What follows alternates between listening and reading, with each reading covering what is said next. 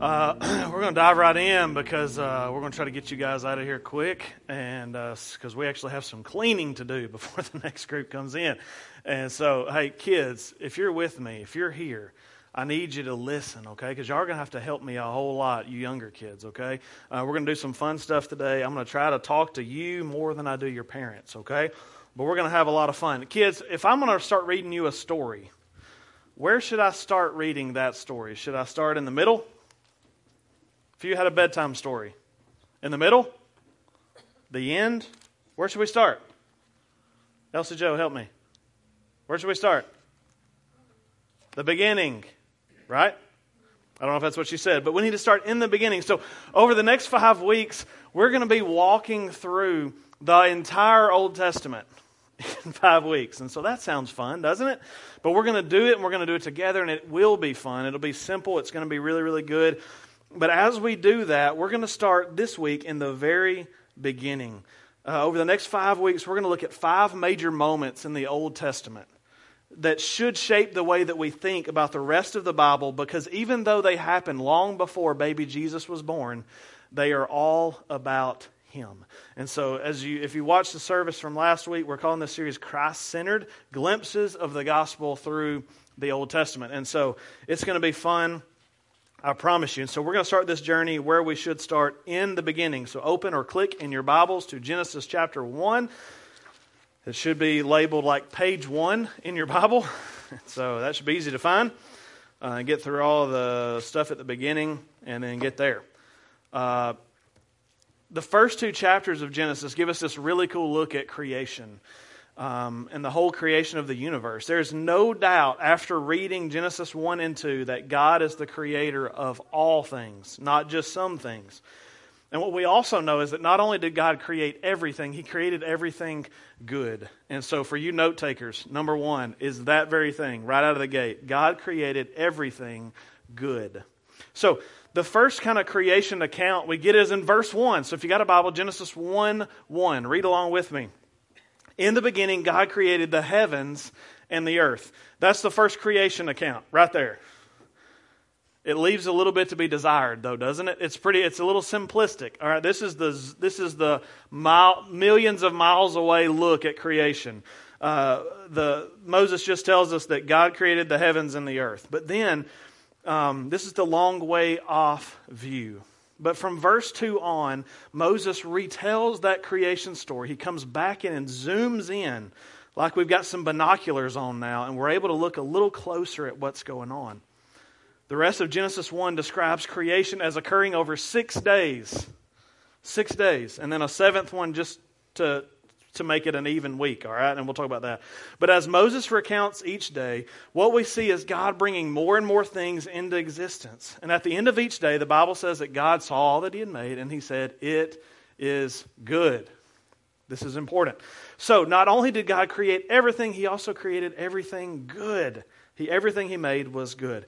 And so there's a whole lot of stuff to be made. So, does anybody know on what day God created uh, flowers? Uh, what about um, the moon? Since no one yelled out answers, I'm going to teach you this morning.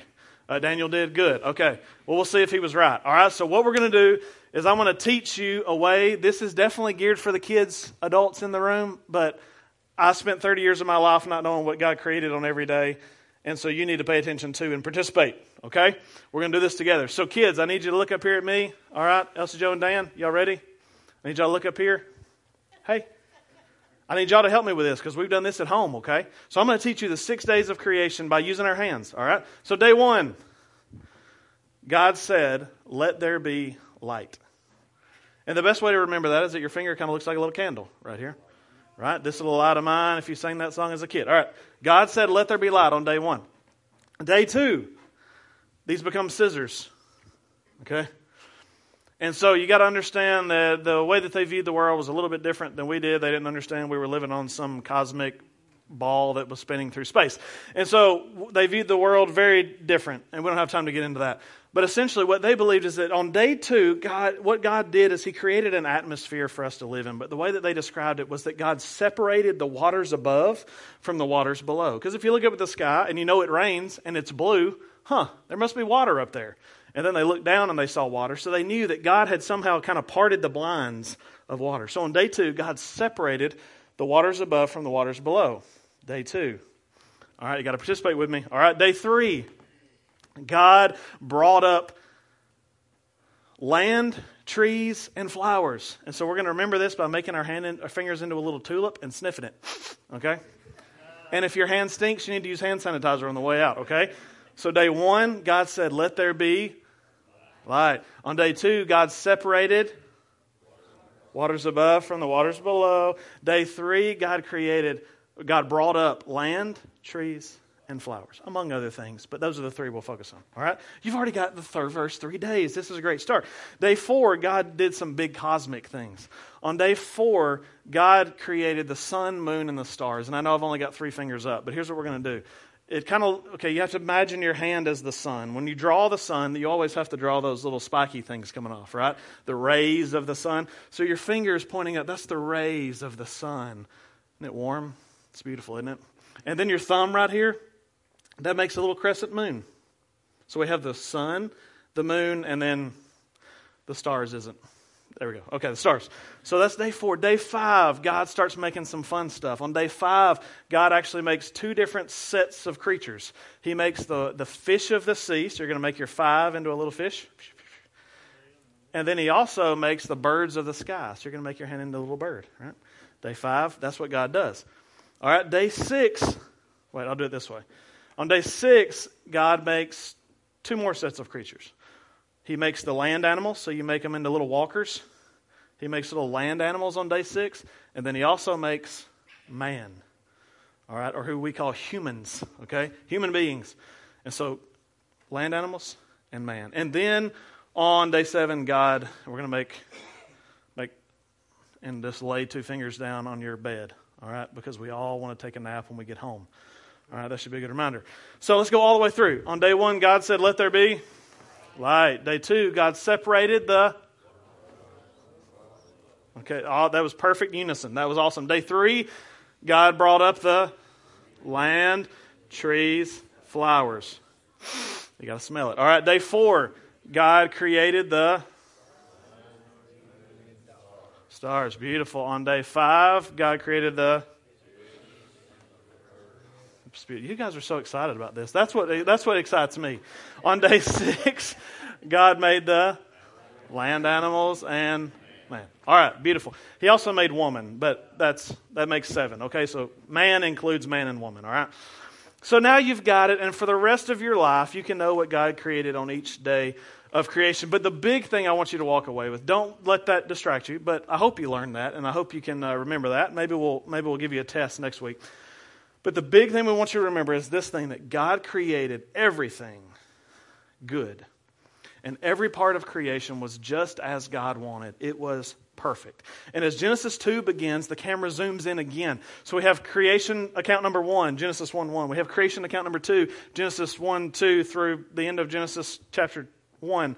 And then in chapter 2, the camera zooms in even more this cosmic God who was speaking things into existence, and trees were sprouting up out of the ground, and planets were spinning into space.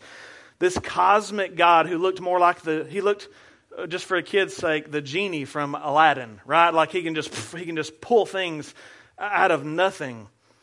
In chapter 2, however, God is portrayed as a much more intimate and personal being who actually plays in the dirt with his creation.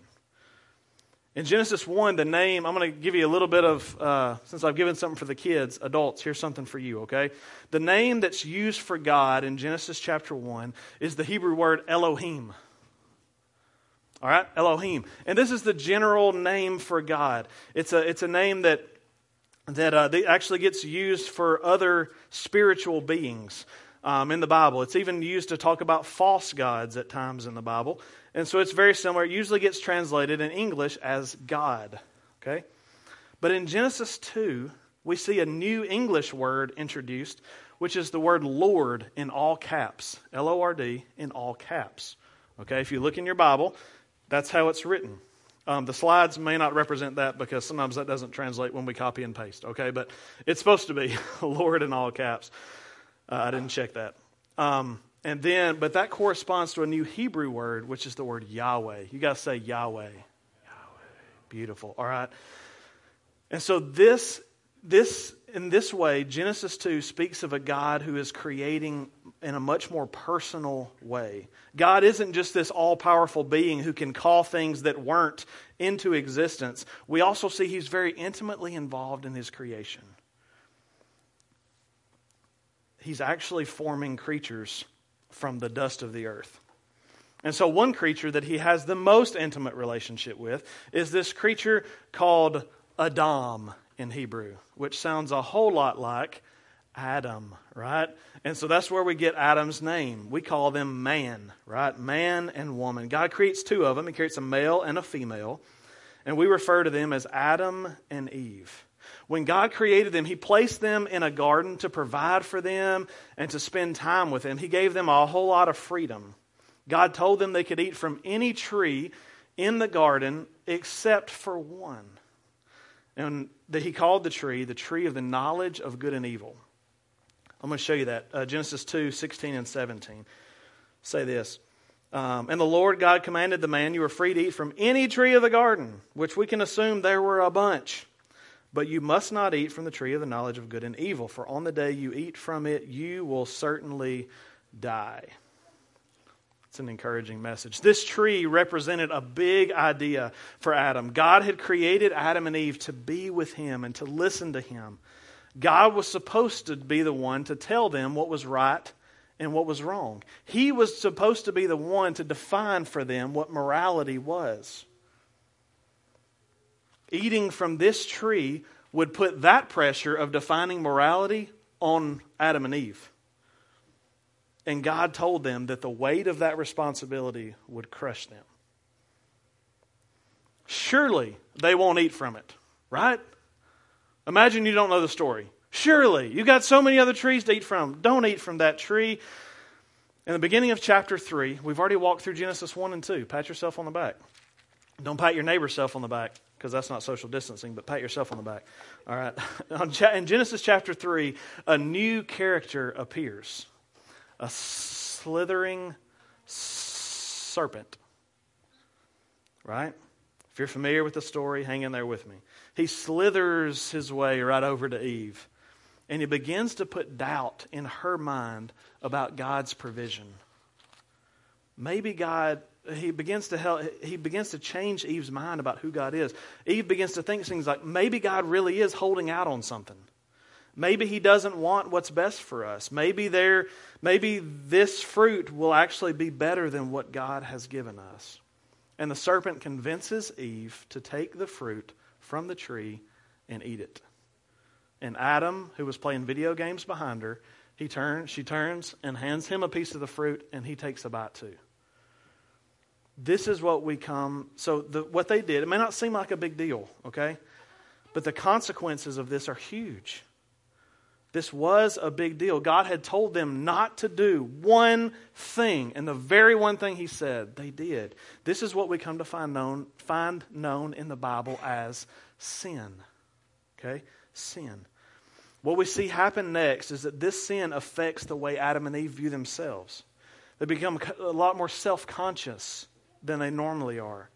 They're now insecure. Sin also affects their relationship with each other. In a short few verses, Adam and Eve are hurling uh, uh, accusations at one another and guilt. But the Bible says that the biggest consequence of their sin was that it affected their relationship with God. Point number two man is separated from God's presence by sin. Adam and Eve have chosen their own way and the serpent's way over God's way, and it's affected them deeply. They listen to a created being over the Creator. And the rest of Genesis 3 is God talking with Adam and Eve and the serpent about sin. He speaks harshly to all three of them. But the hardest part for Adam and Eve to take and to hear comes at the very end in verses 23 and 24. God kicks them out of the beautiful fruit filled garden and now they will have to work harder to provide, provide food for themselves.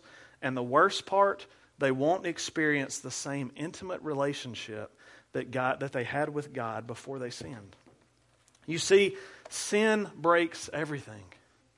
God created this perfect world. He said it was good over and over and over again. And after day six, he said it was very good. But when Adam and Eve sinned, it affected all of creation. Death, destruction, and disease come into the world. Creation now experiences all three of them because of the fall of man into sin. After this story in Genesis 3, the following eight chapters tell of how corrupt and evil the world spins out of control. And it's not a pretty picture. If you're wanting a great, discouraging afternoon, read Genesis 3 through 11. okay? Without Noah as a tiny little beacon of hope, that's it. Okay? Um, it's, it's a depressing eight chapters. But that extends to us today. You and I are recipients of the consequences of this problem. And we also contribute to this problem. We are born with a heart that is bent towards sinning instead of obeying God. And without God's help, we all follow that heart over and over and over again. Just like sin separated Adam and Eve from God's presence in the garden, so you and I are separated from God because of our sin. And that's a ridiculously sad story. and what a terrible way to end Genesis 3. But God didn't just scold them and kick them out of the garden. He says something really creepy to the serpent in chapter 3. I want to read it to you in verse 15. I will put hostility, he says to the serpent, between you and the woman, and between your offspring and her offspring. He will strike your head, and you will strike his heel. Creepy, creepy, weird thing to say. And if you're like me, there's nothing I love more than crushing the head of a serpent or cutting their head off with a hoe. But that's not what this is talking about. What we're talking about is a spiritual battle. What I want you to see, point number three, is that hope is given before they ever leave the garden as God speaks of a snake crusher. Okay? As God speaks of a snake crusher. God talks about a descendant of Eve that will be a snake crusher. Amen? Man. In like a physical way, and we'll get to the spiritual way here in a second someone to silence this snake once and for all. He will get bitten. God says that. You'll strike his heel, but he will crush your head. As the biblical story goes on throughout the whole Old Testament, you read about some pretty awesome people who seem to have what it takes to be the snake crusher. And it's got, they got to think, hey, this is the guy, this is the one. But then they always prove that they're oftentimes following the snake as well. The Old Testament closes and still no snake crusher. But then, in a sleepy little town called Bethlehem, the one comes into the world. The one who lived a perfect life, totally unaffected by the temptations of the serpent. And because of that, because he was perfect, he didn't deserve the death and destruction that we talked about that sin causes. But the Bible says that he gave up his life for us. He took our sin on himself and he died. And he was buried, taking our sin with him into the tomb. And he was raised to new life without our sin, not even a full three days later. You see, Jesus is the snake crusher that God spoke about in the beginning. He defeated sin and he defeated death. He is the snake crusher. And that's why the author of Hebrews can say in light of this in Hebrews 2:14, "Now since the children have flesh and blood in common, Jesus also shared in these, so that through his death he might destroy the one holding the power of death, that is the devil." And John can say in 1 John 3 8, the one who commits sin is of the devil, for the devil has sinned from the beginning. The Son of God, however, was revealed for this purpose to destroy the devil's works. You see, Christ defeated sin, death, and the serpent, not just for himself, church. He defeated those things for us too. The Bible says that if you will turn from your sin, recognizing that sin is the best you can do on your own, if you'll turn from that sin, recognizing and believing that Jesus died for your sins and was raised to life for you, He will save you if you ask Him. He will. Because I did it when I was seven, and my life's been different ever since. And so many people in this room have turned from their sin recognizing it's the best they can do and turned to a God and asking them to fix their messed up self. And God has done it for so many people in this room. If you have never believed on Jesus' name for salvation, you can this very day. Call on the Lord just as I explained to you just now. You can do that right now before we begin singing. The band's going to begin to softly play. Softly play. There we go. I couldn't remember the song. I didn't know if it was a, a jamming song. But even right now, if you'll bow your heads, right now, you can call out to the Lord right now.